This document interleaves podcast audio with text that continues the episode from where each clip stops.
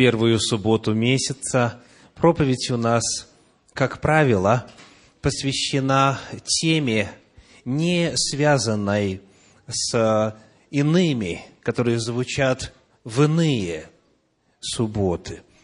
В первую субботу месяца проповедь всегда короче, для того, чтобы дать возможность всем присутствующим, кто желает засвидетельствовать о Боге и Его благости, сделать это во исполнении Божьей заповеди на радость всем присутствующим, а также для укрепления и вдохновения тех, кто ослаб в надежде на Господа.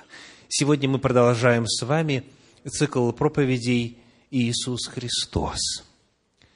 Мы уже многое об этой уникальной личности из Слова Божьего узнали – мы выяснили, в частности, что Иисус Христос является, согласно Библии, священному Писанию, во-первых, безначальным.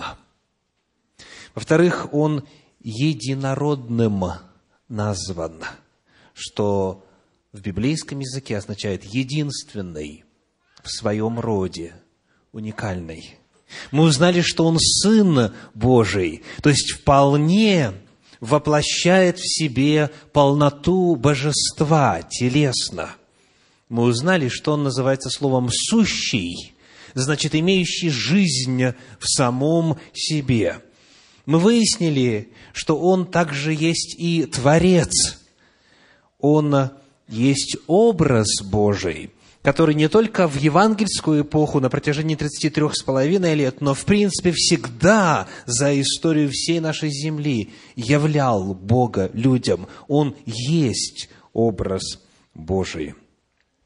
Он также назван ангелом Господним. Он назван Михаилом, имя которого означает «кто как Бог». Он есть Вседержитель, словом силы Его все удерживается в состоянии равновесия и гармонии во Вселенной. Он открыт нам как законодатель. Именно Он там с Моисеем на горе Синай общался лицом к лицу, и Он дал ему, Моисею, живые слова закона, Торы Господней. Он есть так же, как мы выяснили, во время последней проповеди в этом цикле проповеди Иисус Христос. И Иисус Христос есть также Сын человеческий. Таким образом, в исследовании этой темы мы подошли к тому моменту, когда эта личность пришла на землю и стала человеком. И сегодня, продолжая изучение темы Иисус Христос – продолжая короткие эпизоды знакомства с этой личностью во свете Священного Писания, мы будем исследовать тему Иисус Христос, двоеточие, Агнец Божий. Иисус Христос, Агнец Божий. В Слове Божьем у нас есть пророчество о том, что Агнец, привычное, ритуальное служение с заколанием жертвенного животного. Агнец есть прообраз. В книге Исход, в 12 главе, в стихах с 21 по 24 написано, Исход, 12 глава, стихи с 21 по 24. «И созвал Моисей всех старейшин Израилевых и сказал им, «Выберите и возьмите себе агнцев по семействам вашим и закалите Пасху» сделаем паузу. Что означает фраза «заколоть Пасху» в этом стихе? Заколоть агнца. Возьмите сказано его от овец или от коз. То есть термин «Пасха» здесь, в этом стихе, обозначает не праздник или событие, а жертвенное животное. Возьмите себе агнца по семействам и закалите Пасху. Пасха – это животное жертвенное. 22 стих. И возьмите пучок из сопа, и обмочите в кровь, которая в сосуде, и помажьте перекладину и оба косяка дверей кровью, которая в сосуде. А вы никто не выходите за двери дома своего до утра. И пойдет Господь поражать Египет, и увидит кровь на перекладине и на обоих косяках, и пройдет Господь мимо дверей, и не попустит губителю войти в домы ваши для поражения. Слово «Пасха» вновь встречается в этом отрывочке, и в данном случае глагол «пасах» переводится как «пройдет мимо». Пасах означает перейти, перескочить, пропустить. Пасха – это событие – когда Господь спас кровью пасхального агнца первенцев всех домов, на косяках и перекладине дверей которых была кровь. Пасха – это животное, жертвенное. Пасха – это агнец, которого заколают для спасения. И дальше сказано в 24 стихе, этой же 12 главы, храните сие как закон для себя и для сынов своих навеки. А это что означает? Что отныне каждый год, каждое 14 Ниссана необходимо праздновать этот праздник в память о спасении. Итак, Пасха – это агнец, Пасха – это сам факт избавления, когда Господь проходит мимо и не позволяет губителю смерть принести. И Пасха – это праздник, который проводится в качестве воспоминания об этом, но не только воспоминания. Говорится, храните сие как закон для себя и для сынов своих навеки. Этот праздник является еще и прообразным – он есть еще и пророчество. И вот когда мы читаем Священное Писание дальше, то, дойдя до 53 главы книги пророка Исаии, находим там в этих 12 стихах данной главы удивительное предсказание. Исаии, глава 53, все 12 стихов в ней. «Кто поверил слышанному от нас, и кому открылась мышца Господня? Ибо Он взошел пред ним, как отпрыск и как росток из сухой земли. Нет в нем ни вида, ни величия. И мы видели его, и не было в нем вида, который привлекал бы нас к нему. Он был презрен и умален пред людьми. Муж скорбей, изведавший болезни, и мы отвращали от него лицо свое. Он был презираем, и мы ни во что ставили его но Он взял на себя наши немощи и понес наши болезни, а мы думали, что Он был поражаем, наказуем и уничижен Богом. Но Он изъязвлен был за грехи наши и мучим за беззакония наши. Наказание мира нашего было на нем, и ранами его мы исцелились. Все мы блуждали, как овцы, совратились каждый на свою дорогу, и Господь возложил на него грехи всех нас. Он истязуем был, но страдал добровольно и не открывал уст своих. Как овца веден был он на заклание, и как агнец, предстригущим его безгласен, так он не отверзал уст своих, говорят первые семь стихов этой 53 главы.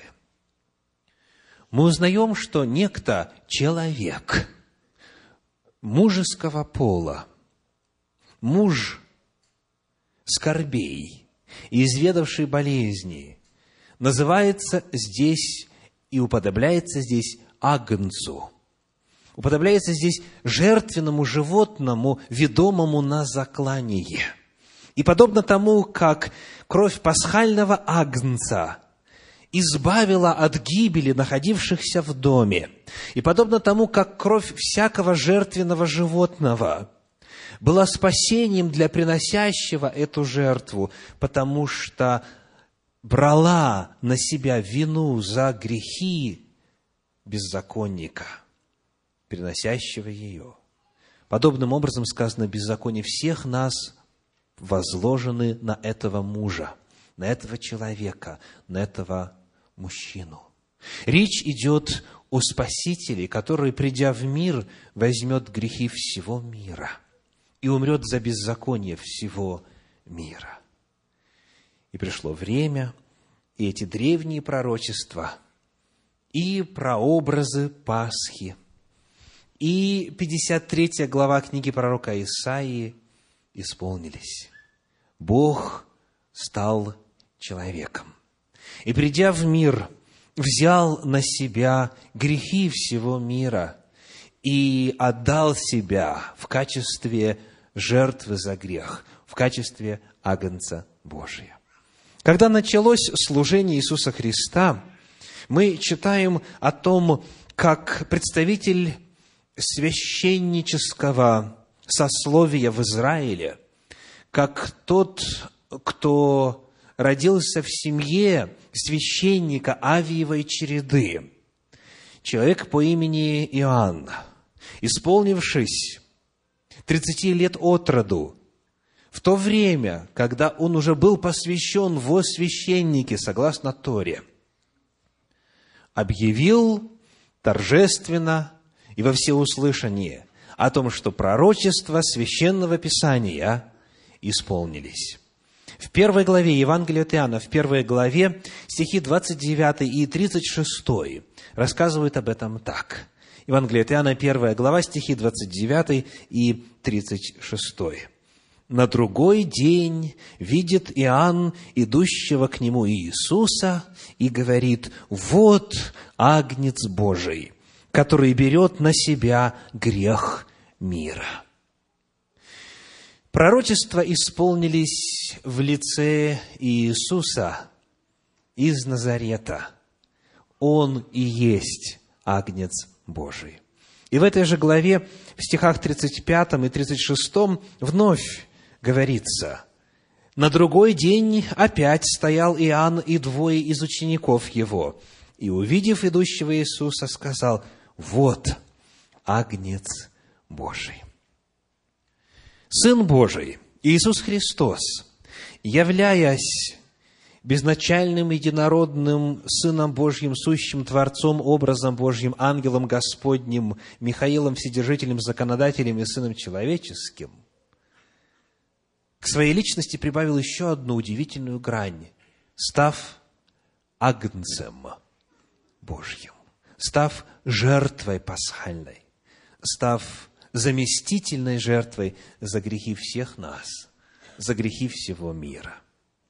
И потому, когда это осуществилось, в Писании сказано, первое послание Коринфянам, пятая глава, стих седьмой утверждает, 1 Коринфянам, пятая глава, седьмой стих, «Ибо Пасха наша, сказано, Христос заклан за нас». Пасха – это термин, который обозначал в том числе и заколаемое животное. Пасха наша, Агнец Божий, Христос, заклан за нас. Древние пророчества нашли свое исполнение. Именно для этого, говорил Иисус Христос, совершая свое служение перед своим распятием, именно для этого, сказал Он, я и пришел в мир – я пришел, чтобы умереть. Я пришел, чтобы отдать свою жизнь. И оказывается, весть эта, весть благая, весть о спасении, весть о том, что сам Бог, став человеком, принесет себя в жертву в качестве Агнца Божия, весть эта древнее, чем наш мир – Сегодня в пасторском классе мы рассмотрели целый ряд отрывков Священного Писания, где говорится о том, как Бог дал нам благодать, обещал нам вечную жизнь, избрал нас ко спасению, благословил нас и так далее, и так далее. Все еще до начала времени, прежде создания мира, прежде вековых времен. И мы сегодня прочитаем два отрывочка на эту тему, которые касаются именно Агнца Божия. Первый из них – это первое послание Коринфянам, первая глава, стихи с 18 по 20. Первое Петра. Первое Петра, первая глава, стихи с 18 по 20. «Зная, что не тленным серебром или золотом искуплены вы от суетной жизни, преданной вам от отцов, но драгоценную кровью Христа, как непорочного и чистого агнца, предназначенного еще прежде создания мира, но явившегося в последние времена для вас». Оказывается, Бог, Сын Божий, принял решение стать агнцем а? еще до того, как принял решение создать человечество на земле. В начале был план спасения, в начале был предан, предназначен Агнец Божий, Иисус Христос, а затем уже Бог сотворил наш мир. И когда грехопадение состоялось, начал открывать чудный план спасения. Об этом же читаем мы в 13 главе книги Откровения, в 8 стихе. Откровение, глава 13, стих 8. 13, 8. Сказано, «И поклонятся ему», речь идет о втором звере, о первом звере, «и поклонятся ему все живущие на земле, которых имена не написаны в книге жизни у Агнца, закланного от создания мира.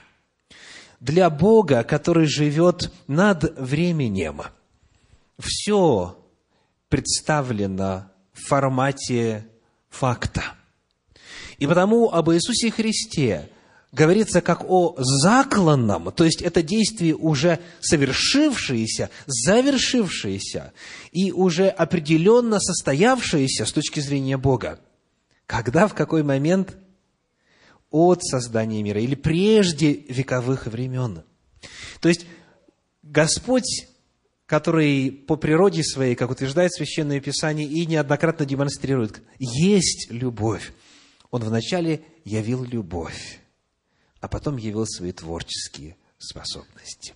Агнец Божий, Иисус Христос, это явление, относящееся вовсе не к первому веку нашей эры. Начало Божьей любви не с пришествием Иисуса Христа. Агнец Божий – это явление, берущее свое начало не от Голговского креста. Он заклан от создания мира тот же самый Господь, который представлен вот таким чудным образом, как мы узнаем каждый раз во время каждой очередной проповеди, в цикле проповедей Иисус Христос, Он настолько умолил себя, что стал заместительной жертвой. И вот эту масштабность Божьей любви, конечно же, никому из нас в полноте уразуметь невозможно. Но у нас есть призыв.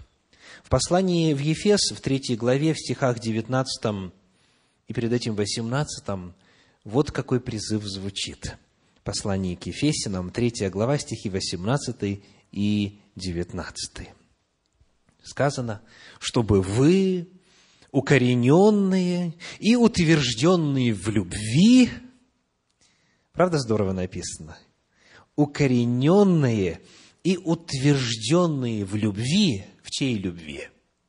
В Божьей любви, могли постигнуть со всеми святыми, то есть соборно, совместно, в контексте тела Господня, Церкви Господней, могли постигнуть со всеми святыми, что есть широта и долгота, и глубина, и высота. Как красиво и глубоко сказано. Все возможные измерения упомянуты. Широта, долгота, глубина и высота. И уразуметь превосходящую разумение любовь Христову, дабы вам исполниться всею полнотою Божией. Человек наполняется Божьей полнотой тогда, когда он укореняется, то есть корнями прорастает и утверждается, то есть ставит крепкий фундамент в Божьей любви. И это процесс, который никогда не завершится, потому что сказано, что эта любовь Христова по, своей природе превосходит разумение, превосходящую разумение любовь Христову. Мы ее постигаем постоянно, мы ее никогда во всей полноте не сможем постигнуть, и постигаем мы ее вместе с другими, со всеми святыми, со всеми верующими, со всеми братьями и сестрами. Вот что представляет собой Бог, который есть любовь. Наярчайшее, самое удивительное проявление Божьей любви – это Агнец Божий, Сын Божий Иисус Христос. И вот такого Бога мы прославляем в песнях, о таком Боге слагаем и читаем стихи, такому Богу мы молимся, такого Бога мы проповедуем, такого Бога мы провозглашаем, такому Богу служим, Богу, который есть Агнец Господень, берущий на себя грехи всего мира. Сегодня, если кто-либо из вас сомневается в том, может ли Бог простить вам ваш тяжкий грех, может ли Бог вас принять вот в таком состоянии, в котором вы находитесь сейчас? Библия говорит, Бог это уже давно сделал. Он принял каждого из присутствующих здесь, и весь мир в целом принял во Христе Иисусе и гарантировал жизнь вечную еще прежде создания мира. Агнец Божий, Иисус Христос, принеся себя в жертву, теперь ждет отклика – он ожидает, что люди, дети его, по достоинству оценят эту жертву, пожелают заключить с ним завет, пожелают войти в тело его, в церковь его, пожелают служить ему. И именно к этому я вас всех приглашаю. Заключить ли, обновить ли, или же вновь утвердить себя в завете Агнца Божия Иисуса Христа. Аминь.